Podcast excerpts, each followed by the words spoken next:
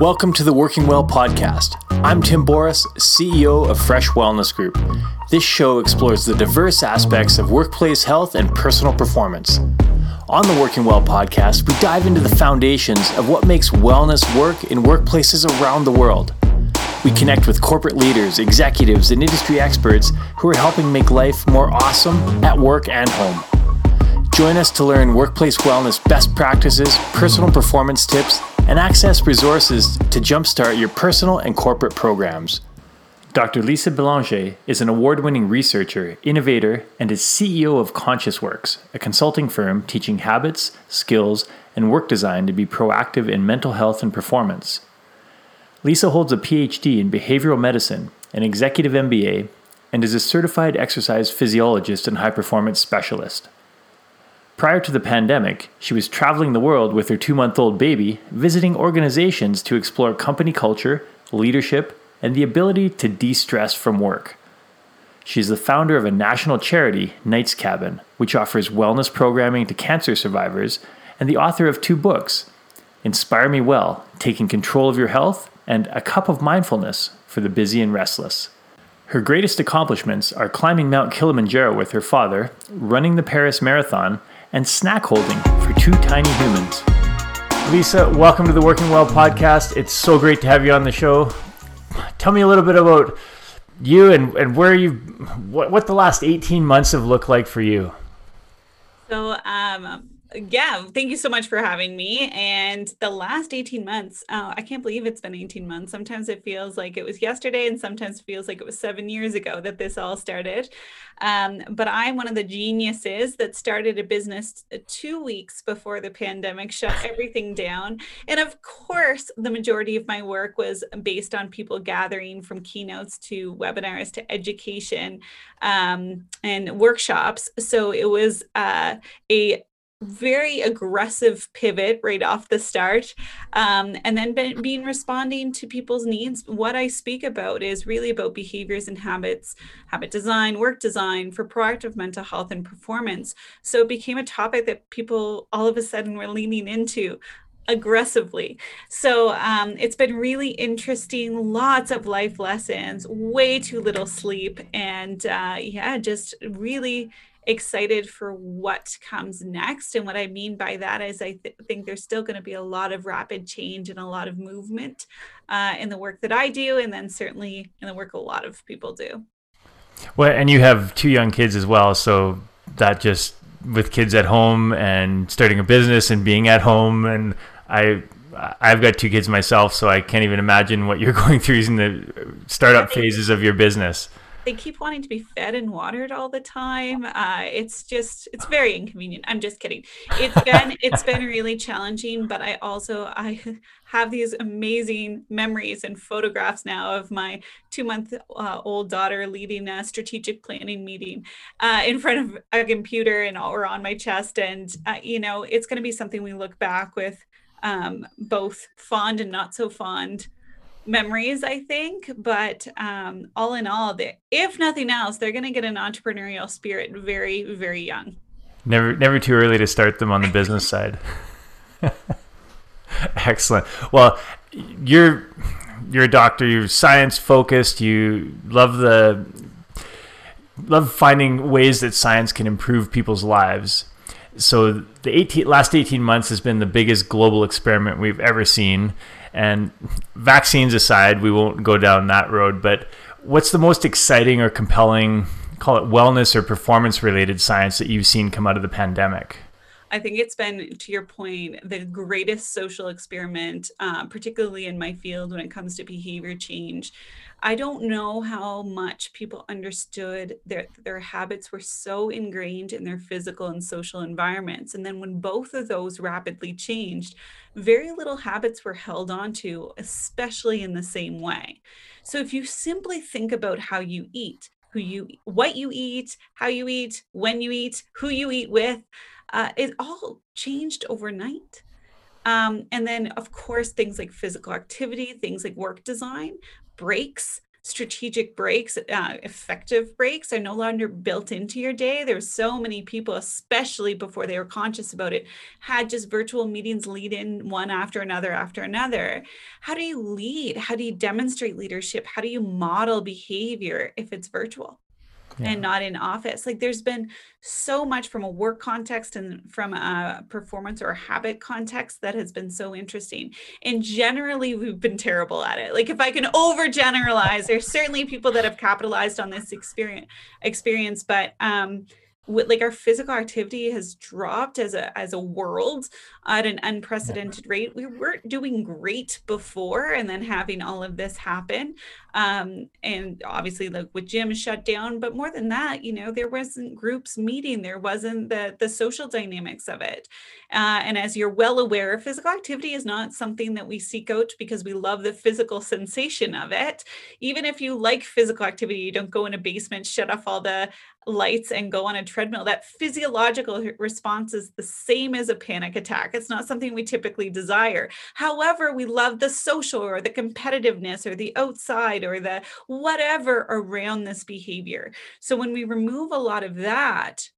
it becomes really interesting. And then if you talk about stress, we have removed so many people's stress and coping mechanisms, everything from watching sport to connecting with friends and being social to the gym to you can list off the things. For me, it used to be certainly yoga classes, having a glass of wine with friends, um, and having those removed has you've really seen the effect of that then you're adding on all the additional stress of covid whatever that means in everybody's life. So uh, it's been a dramatic shift and I, what i hope comes from this is that we can be really conscious as we re- rebuild.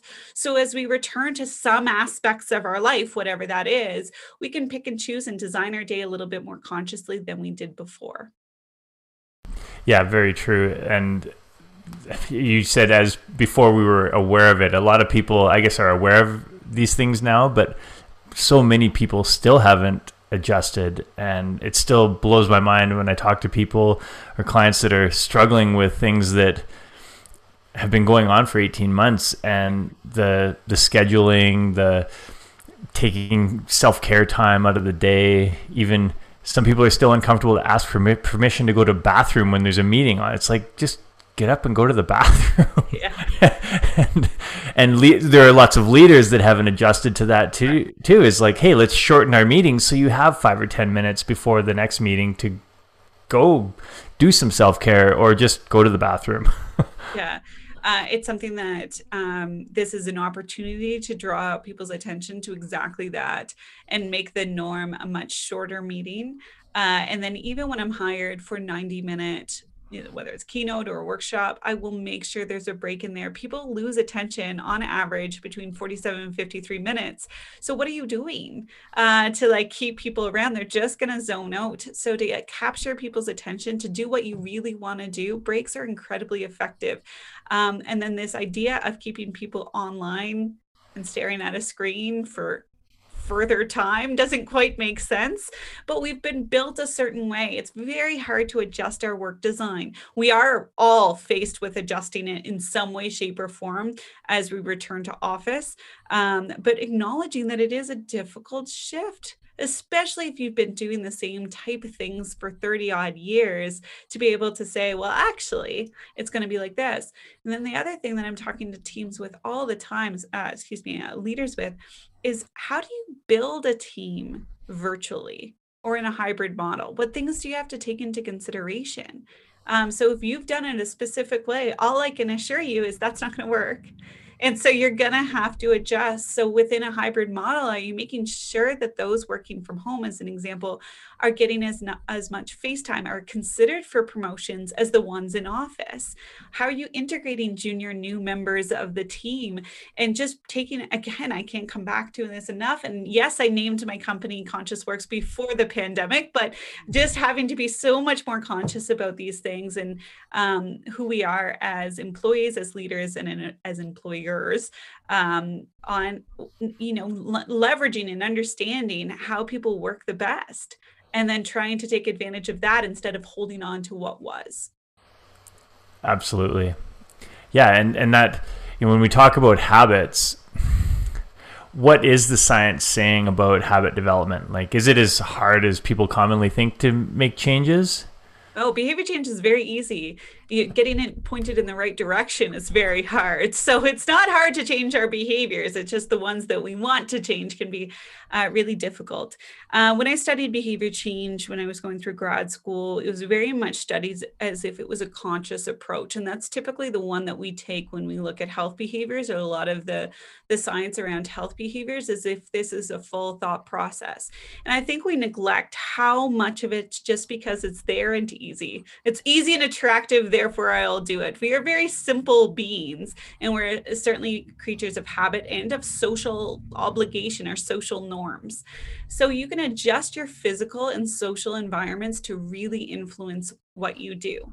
So the conscious effort is knowing that and then trying to let like these automatic processes and these automatic drives we have take over these cravings, these needs that we have, for example, to belong or social, letting that take over instead of trying to rely on willpower and uh, motivation. Willpower and motivation are not great at the best of days, and then let alone add in really stressful days, add in a whole world of difference. Um, then it really gets uh, impacted, and then we become really hard on ourselves, and we have this awful black and white language that we speak to each other. Oh, we failed at developing that habit. No, you didn't fail. You have to just try again. That would be like taking the first shot in hockey, just being Canadian and making sure I work in a, hockey analogy into everything I do. But it's, uh, you know, it's like taking the first shot and being like, well, that didn't go in you would never do that. You would try again. It would be the second, third, fourth, fifth effort that gets the goal, not that first time you try. But we have this really harsh language we use when it comes to behavior change that we have to adjust, uh, make it much more kind and graceful. I, I use the analogy of um, when a child learns to walk. Imagine if we just were like, well, you fell down. I guess you're not a walker, and then walked away. We would never do that. We get really encouraging, and our voice goes up annoyingly like three octaves uh, as we encourage them to go. But that's what we have to do for ourselves and others right now and always. But specifically right now, it's not been an easy 18 months.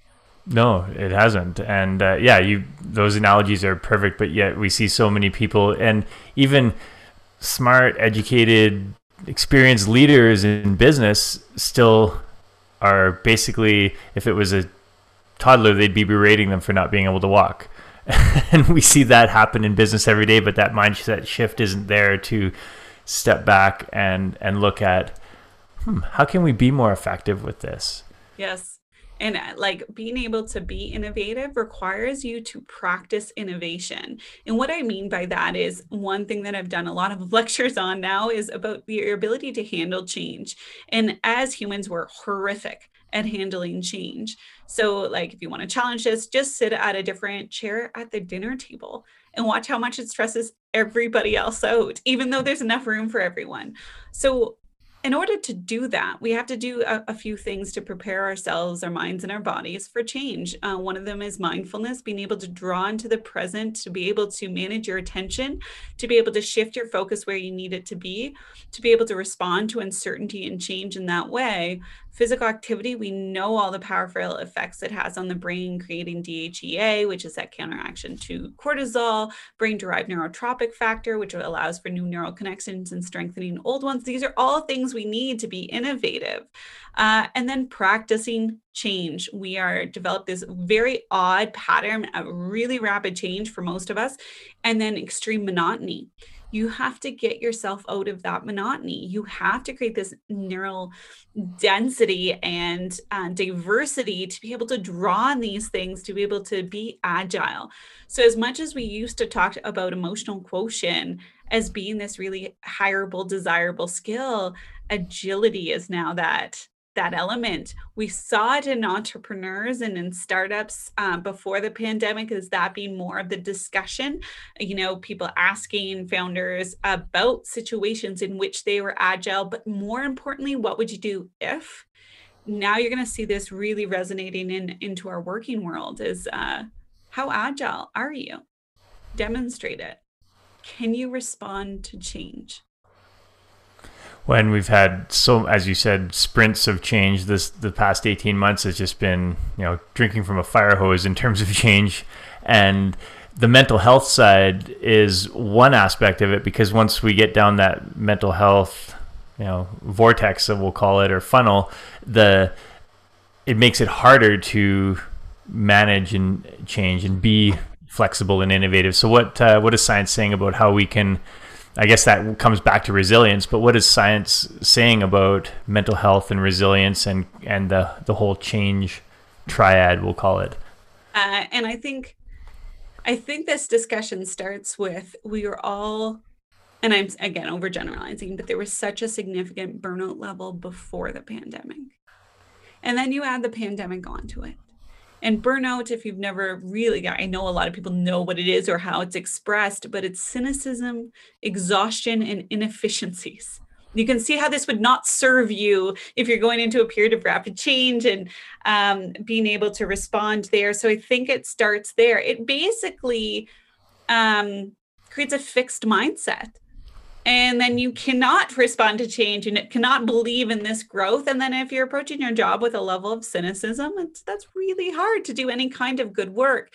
And one thing that's not talked a lot about is burnout is contagious lead leaders and teams that experience burnout they're the people around them are much much more likely to experience burnout some from a logistics perspective they're taking on the work that that other person is not performing um, the burnt out person is not performing but then there's also that cynicism so cynicism is contagious. So being able to address that which a lot of people and a lot of companies did not do have not done.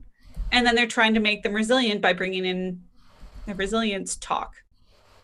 And then what about supporting the behaviors you're talking about in that resilience talk? Like that's it's education is the lowest form of influence and yet most companies stop there um, so you can't become resilient in a state of burnout um, there's certainly like things you can do to improve and there's many different uh, aspects of it but um, with burnout and with resilience and in these conversations, stop saying it's an individual problem. It's our job to take care of each other, period.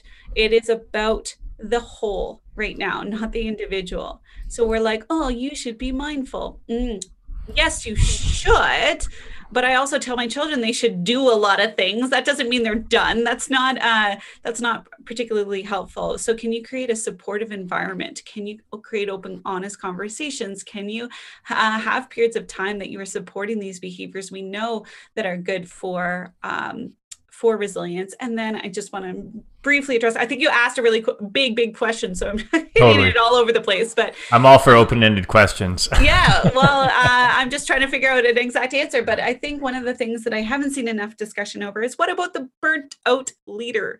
How the heck are you supposed to lead a team and positively influence people's mental well-being if you're burnt out yourself? Um, and I think that this is something that uh, we should be attacking as again as a society. It's not about the individual taking care of themselves. It's about how can we take care of each other. So telling you said, uh, you know, talking about oh, you need to address this. Uh, you need to give yourself a period of self care every day. I hate that message. I have two children that need to be fed and watered all the time, a team at work. I run a national charity.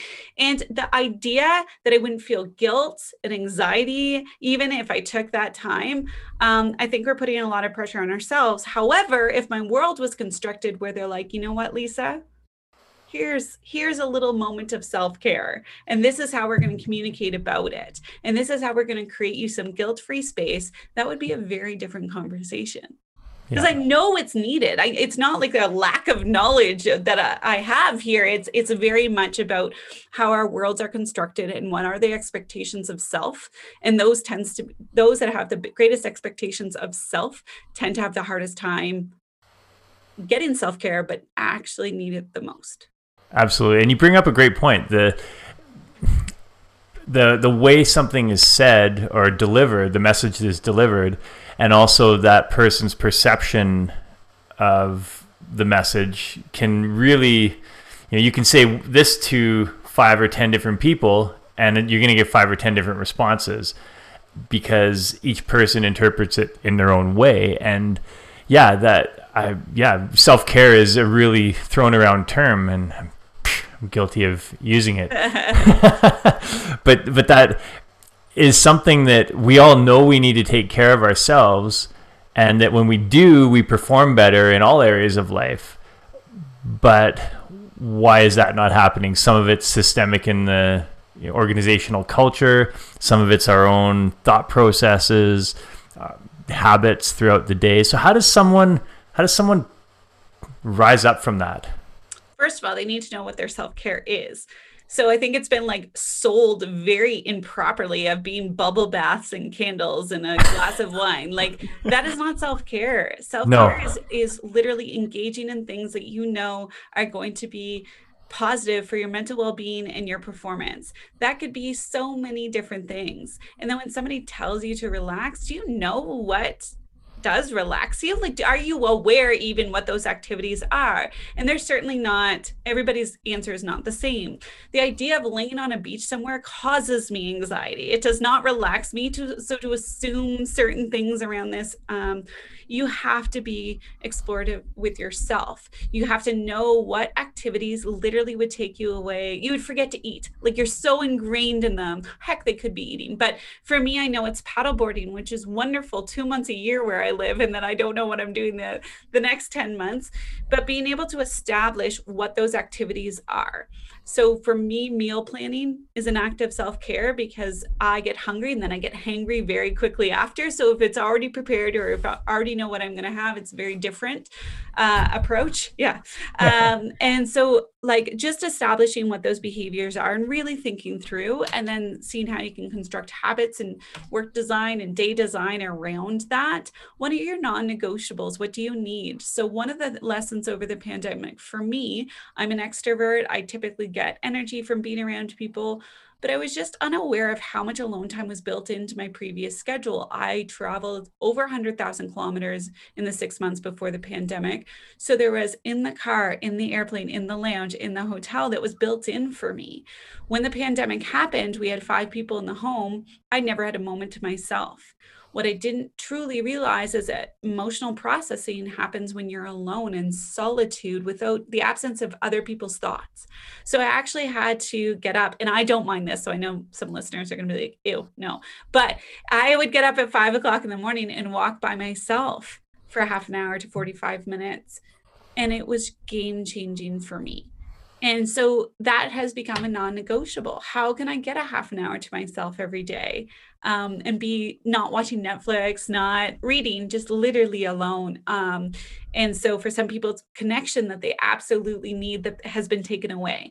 So, how do you establish that? But you have to be aware of these things in order to be able to develop something that makes sense around it.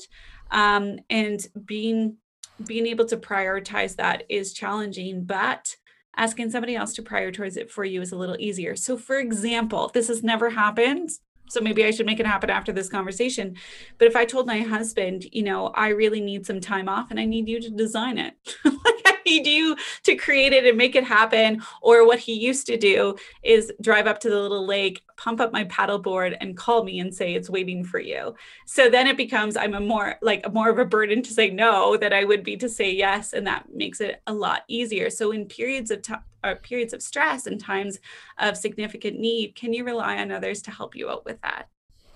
And a big part of that, as you already mentioned, is communicating, knowing that for yourself, and then being able to communicate that to your support team and your those people in your life that are there to help and being able to say yes if i get stressed or this is what would help and have them yeah i think that's awesome. And i know my wife and i we if we get a bit tense in our conversations we're often like all right let's go move. Like do a workout or for us it's usually something activity based and then we'll come back and we're like what were we arguing about?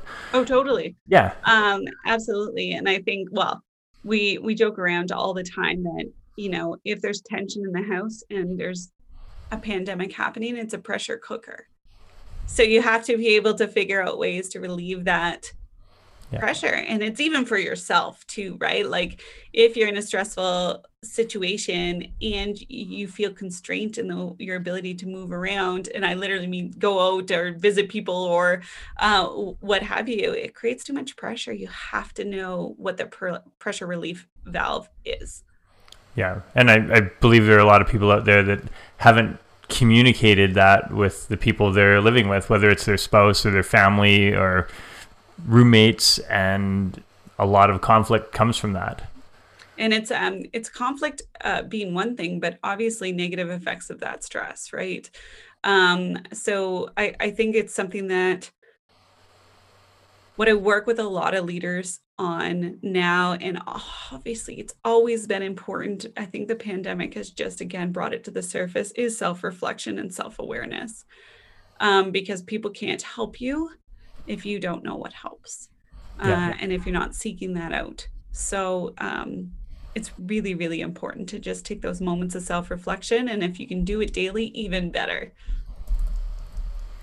Awesome. And so we've talked a bit about the individual side. If we take that to the organizational side, how can leaders and you know, executive teams set up a structure that's helping employees, helping people across the organization, leaders and line level employees? How does it? How do we help them make that change at the organizational level? Yeah. So um, this is what I studied for two years before the pandemic is this idea of leadership impact on on behaviors and i was definitely looking at uh, health behaviors when i was talking about this because a lot of leaders will buy in or do it themselves but they're not getting that like systematic change um, and when we talk about um, organizational change versus individual change versus group change versus influence, we actually talk in different languages. Um, and we're talking usually about quite significantly different behaviors and motives, etc. So at the organizational level, like it's something that leaders need to start with self. They need to perform the behaviors themselves. So the way that um, the model in which I use the lowest rung on like a um, a staircase of influence is you should or you shouldn't, uh, and then it's permission. Do you allow people to take five minute breaks between meetings or um, actually take vacation, disconnect in vacation? And how are you communicating that? And how are you communicating in a virtual world? Um, do you perform the behavior yourself? Uh, and do you demonstrate it? Again, it's very difficult to demonstrate some behaviors. One, mindfulness. Are you closing your eyes on camera in front of somebody? Probably not. So, how are you demonstrating that this is part of your day and that you're performing the behavior? And then uh, the next rung is uh, inviting somebody. So, if I came home from work and my husband i really want him to be more active. And i said you should go for a walk versus i'm going for a walk. Would you like to come with me those messages are very different um, so being able to invite people and then the highest rung is whole modeling not role modeling whole modeling behaviors what I mean by that is, for example, I have three Olympians that live on my cul-de-sac, and they're all endurance athletes. If I started an endurance training program when I asked them for help, maybe they're kind of experts in the field. If I was struggling or if I was failing when I asked for help, I don't know right? So, this idea of leaders being able to have full, honest conversations with, or 360 conversations with individuals uh, on their teams and that they lead about struggling, about failing, about having to try again, about having to reset, about frustrations working in the virtual world, whatever they are, that it is that full conversation, not just a look how great I am um, that can go so far in creating psychological safety and, creating meaningful conversations and being able to understand what the true struggles are and what people want from whether it's habit development, behavior change, health programs, or if it's simply our new workforce and what does that look like. So, um, when we think leaders have more influence than I think they are even remotely aware of, um, and just educating is that lowest rung. So, can you integrate and can you think more holistically about who you are as a leader, what influence you possibly can have, and how you communicate? I think that's I like that uh, model of uh, and and the whole modeling as well. I think that's and what you said about inviting somebody. I think yeah, a lot of people are like point fingers. There's a lot of pointing fingers in the in the fitness and wellness industry. Yes, yes, there is, and and it's always uh, in the fitness and wellness industry. And I mean, I was in it. I guess I'm still kind of in it, but uh, I was in it as a trainer um, and lecturer for so long and then I'm going in and telling people this is how they should be active when it's my job. I am paid to be active for eight hours a day or whatever it was. What a naive place to come from to assume that people can prioritize it in the same way that I can or in a very efficient way when you think more about what is really attuned to people and how they prioritize and how they get reward systems, it needs to be much more immediate. So, this is where I think we can look at performance, work performance, as a way to motivate and to inspire and to um, systematically influence uh, people. Is you will get more done in less time we have the research to prove that now. If you are active if you get your heart rate up you will be more creative. Well, you will have this neuro density you will so it becomes very much something um, my first podcast of my next season is should we be paid to exercise? You can see where i'm leaning on this one. But exploring that from a research and an outcomes perspective to really make the case for it not just simply say oh that's a nice to have right? Love that topic. Yeah. Yeah. And, uh, Uh, I'm, I'm going to listen to that episode. yes, one listener. Yes. Yes. but yeah, we we always talk about intrinsic versus extrinsic rewards and trying to find ways to influence people to make these healthier choices and to integrate it into their lifestyle.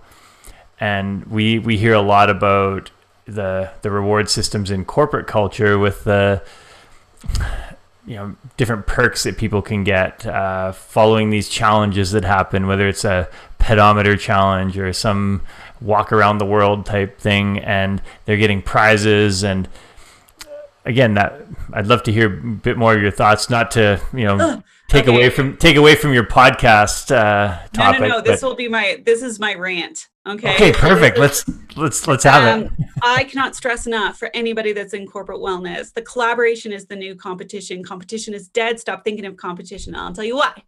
Um, so competition can get people moving. They get literally can get people up. It can inspire certain personalities. Most it does not it actually kind of makes them lean away from the conversation. What tends to happen and so um, personal example um, several years ago i got my family fitbits for christmas. My husband was moving from an active job to a sedentary job and so i'm in Canmore, alberta outside of calgary and my parents were in the east coast at the time so they had three hours on us. And I was so impressed because my dad's a financial analyst. He was like 10,000 steps a day is good. 30,000 has to be better. So by the time we even woke up, he usually had 10,000 steps. And I thought it was a genius because you can go online and you can see all the results. And my husband was keeping up. And I was like, this is incredible until I came home and the Fitbit was on my dog.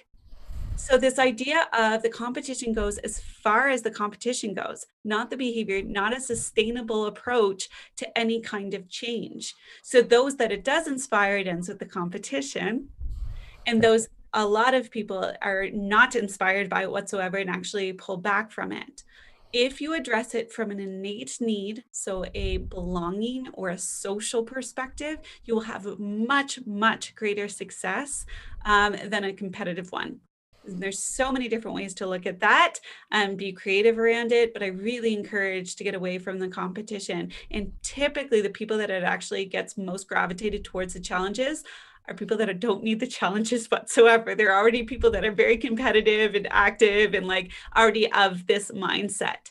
Um, so yeah taking a really different approach Absolutely. Yeah, we see that all the time with with our clients as well. And it's what are you what are you rewarding? Are you rewarding that outcome or are you rewarding the process that that's going into it and what's that process tied to? Mm-hmm. Is uh, yeah, and uh, as you I love that you said the the people that are most interested are the ones that need it the least. yes. Well, and I even like I, I try to challenge companies too. Should you call it a wellness program? Should you? You can have a wellness program without ever calling it anything. And it can be very systematic and supported and social and um, making physical changes to the environment to make the behaviors you want the easiest. And there's this great study that looks at um, uh, hospital cafeterias and water consumption. And the researcher, what you wanted to do is improve water consumption, decrease pop consumption. And so they had, they just systematically changed where the water was and put it everywhere. So it was only in a couple fridges before, and then it was, it appeared in baskets everywhere their food was and in every single fridge with um, beverages. And they saw water consumption go up 29% and i mean that was not by educating not by insisting not by telling you how much sugar is bad for you and you shouldn't consume it in your liquids etc is simply making it the easiest choice. Yeah. so when it comes to company wellness programs when you call it a wellness program those that need it the most tend to not engage with it. But if it is just something you're systematically doing this is how we do things now it's a very different approach. And I'm not saying every company can do that. And I know budgets work a certain way, but just being able to be creative on how we design those. Yeah. Well, and I, I would, I would argue that budget is irrelevant. Um, it's a philosophical. Disagree. yeah. budget is always relevant. yeah. But it's, it's a, it's a philosophical change first and foremost. Yes. And when, as you said, it becomes a systemic, this is the way we do things now and that you know obviously money t- it takes money to do some things but i would argue that most companies are spending way more on things that are detracting from wellness and it's not about adding money to a wellness budget it's about reallocating funds yes. and looking at hey what is what are we doing that's making things worse can we allocate something to shift it to an area that's going to make things better? Well, and so I, have I've worked with organizations that exact so I worked within a health, very large health organization that insisted on having a Coca-Cola machine on their floor because there was one individual that loved Coke so much. Like this was his drink of choice. He would probably have two or three a day. And so they needed to keep it. Why? And I understand it's then taking away something from somebody. But honestly, challenging that, why? We know how systematically bad that is for health and well being. So, as a health organization, what are you communicating to everybody else on staff? Yeah. And so I, I was fascinating. Column A, column B, a very large company here in Alberta, um, they try to do their best on health and wellness. They have a lot of unique policies and really good things, but they refuse to change the policy saying that you had to order healthy food when ordering in food. So, not taking clients out, that was different, but ordering in or getting catering uh, into meetings because they felt like there was those people that absolutely love let's say pizza let's say pop like whatever that is whatever the food the resource that it was that they didn't want to take it away. And I'm like, you're not taking it away if you are funding it. Yeah. So it's one thing to say you're not allowed buying it. That's very different. Yeah. Um, or or like creating as an option that they can purchase with their own money. It's a very different thing to say company is actually footing the bill for this lunch. So we are going to have, and they wouldn't even say at least a healthy option. Like they wouldn't even have any kind of policy around this. And I thought that was fascinating because it sounds like you're just kind of throwing band-aids at things at this point if you're not able to figure out a way to bring a philosophy and a policy to support that philosophy um, to be able to implement something and say it's really that's how you say that's how you communicate it's really important to a company. Um, otherwise it's just kind of lip service right? Yeah. I've, it's probably at least double digits number of times that i've gone in to do nutrition related seminars and workshops and companies would have pizza at the back of the room. Yeah, absolutely. Uh, like, like and my my favorite is every single talk I've done on physical activity, people are sitting. Every single one of them, uh, and I always address the irony in that, um, yeah. and then try to get them up and get them moving a little bit. But it's it's something that yes, uh, the irony in this field is exponential. Yeah, and and I'd love to hear what your thoughts more on, on, on the organizational side, how to overcome that. I guess we'll call it the philosophical or the the values based. How do we incorporate values into wellness related values into corporate culture? It starts with leadership. It, t- it starts right from the top. I've seen incredible companies have CEOs that were so passionate about this topic and they made it happen. Yeah. Right uh, I've absolutely seen companies be like, and this is this is my favorite from my executive level. Oh yes, they should, as in their employees should. Not they should, not that there's any ownership here on the leadership level. They should do X, Y, Z. And then there's still very much that um, that thought process of, oh, should we even have a wellness program? Is that not the employee's responsibility? Mm-hmm. Um, and uh, again, putting personal responsibility on it. And then my argument back to this is if you've hired, let's say, 500 brains, that's how many people you have in your company, why wouldn't you want them functioning optimally? Why wouldn't you be fueling them appro- appropriately? Why wouldn't the discussion be around how can we get these people functioning at their best? So not only do they get to live a great life, have the energy to do things after work, have the energy to do what they love with whom they love, but they're functioning at at work, which is absolutely the employer's responsibility. Um, and then at that biggest and greatest level right now, which is incredibly frustrating uh, position to be in, is um, the traditional consulting firms and how hard they work their employees and then make them stay after work to watch a seminar on work life balance you literally then have this really conflicting message that is not going to resonate. It is equivalent to a physician smoking telling somebody to stop smoking, right? Um, so there's this ingrained irony, I guess, uh, in a lot of things that are happening within this this field. You have to be able to support what you're lecturing, what you're trying to improve, and be transparent in your communication to do that.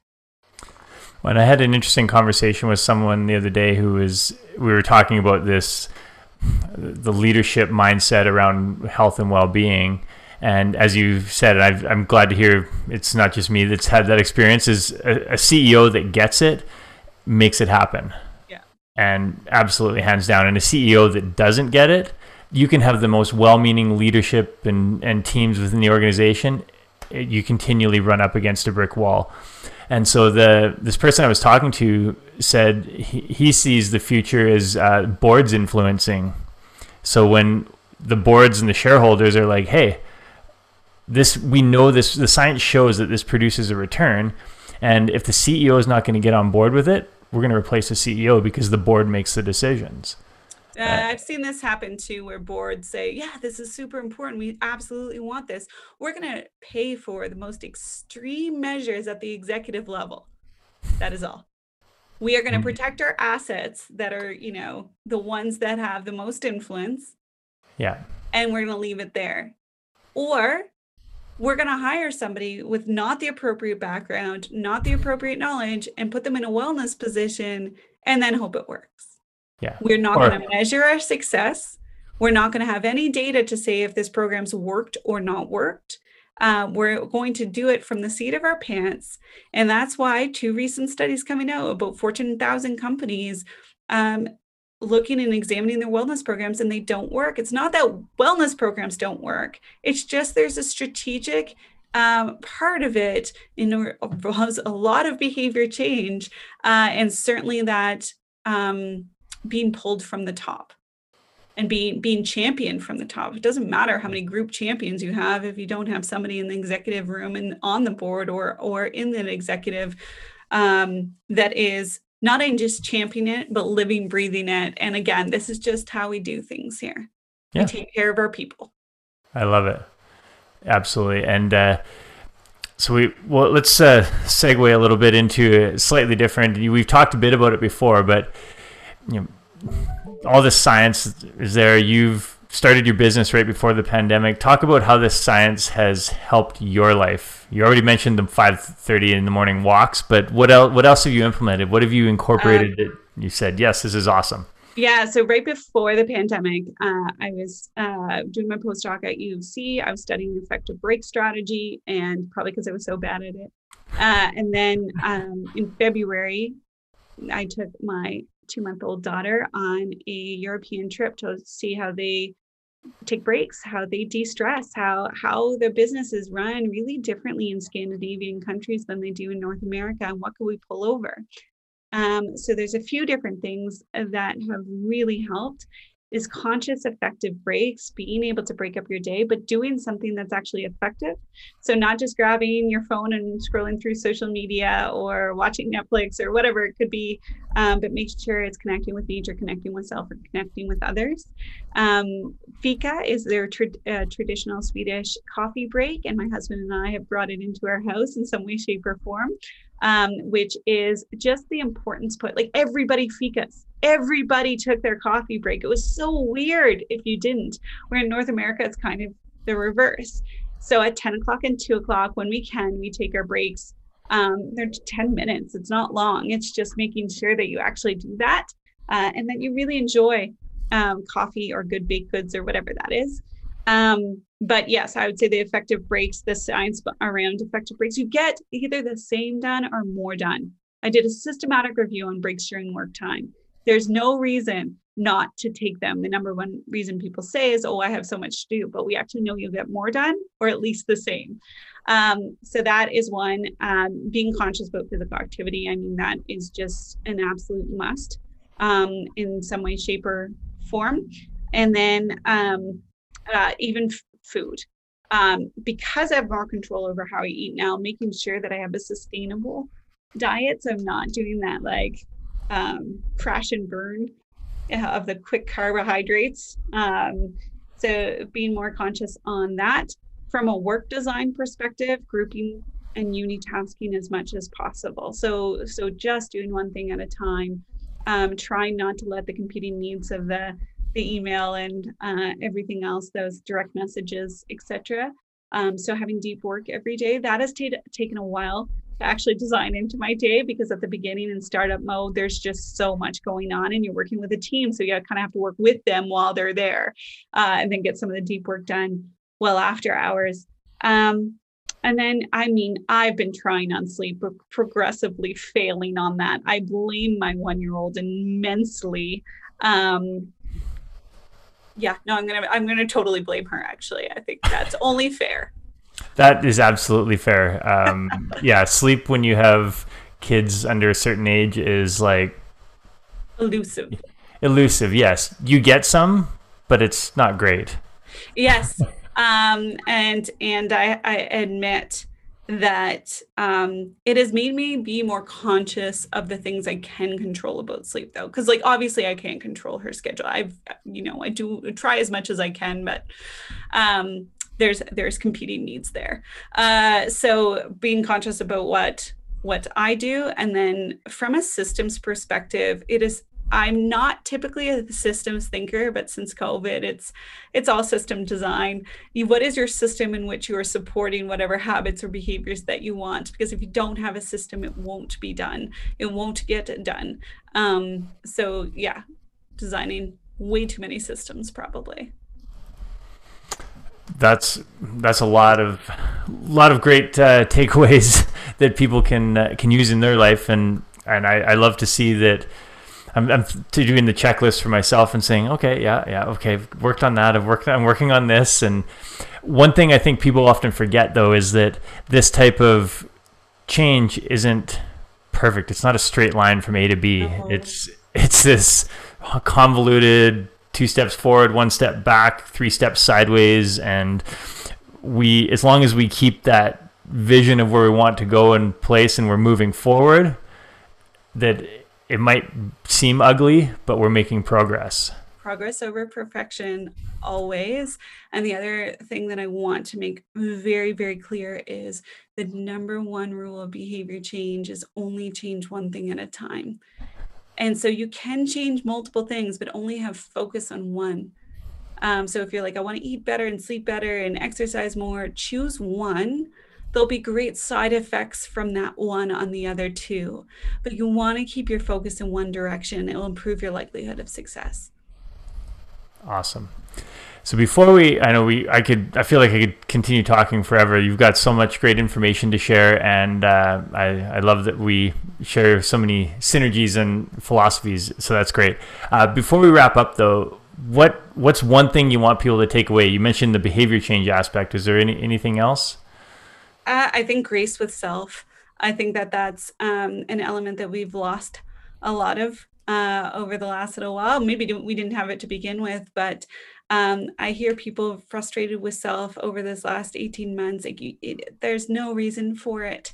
Uh, you did great. Whatever you did, you did great. Um, I think that it's uh, really important to have this kind conversation, kind uh, internal dialogue with self um, especially during periods that are really stressful. And it's simply not yet. If you didn't get something done, if you've failed at getting your run today, it's just you haven't done it yet, right? There's always tomorrow, there's always another chance. Uh, and just switching from fail to not yet can go so far. Excellent. Well, Lisa, thank you so much. It's been an absolute pleasure, and I hope we get the chance to connect again at some point because I'm sure there's so much more we can chat and discuss about. Uh, where can people find you? What's so, the best place? Um, like my home address. I'm just kidding. uh, so at consciousworks.com is my company. Um, and we really specialize in the skills, the habits, the work design to be proactive with mental well-being and performance. Um, so really trying to uh, capitalize on the science of leadership, the science of work, and certainly behavior change um, to get people functioning at their best to live oh their best life. That's so cliche. I regret saying it but essentially to live the depth of life life that they want to. Fantastic. And i will put those uh, links in the show notes so people can uh, connect to you from the from the show notes. Thank you again. I look forward to the next time we can chat and we'll catch up soon. Thank you so much. Thank you for listening to the working well podcast if you enjoyed the show, don't forget to rate and review us wherever you get your podcasts. We love to hear your experiences and how you've applied tips from the show to your daily life, so please keep us posted on your progress. To stay up to date with new episode releases, make sure to subscribe to our mailing list by emailing podcast at freshgroup.ca and follow us on Instagram, Facebook, and LinkedIn. Thank you, everyone, for tuning in. And once again, I'm Tim Boris with Fresh Wellness Group. We'll see you on the next episode.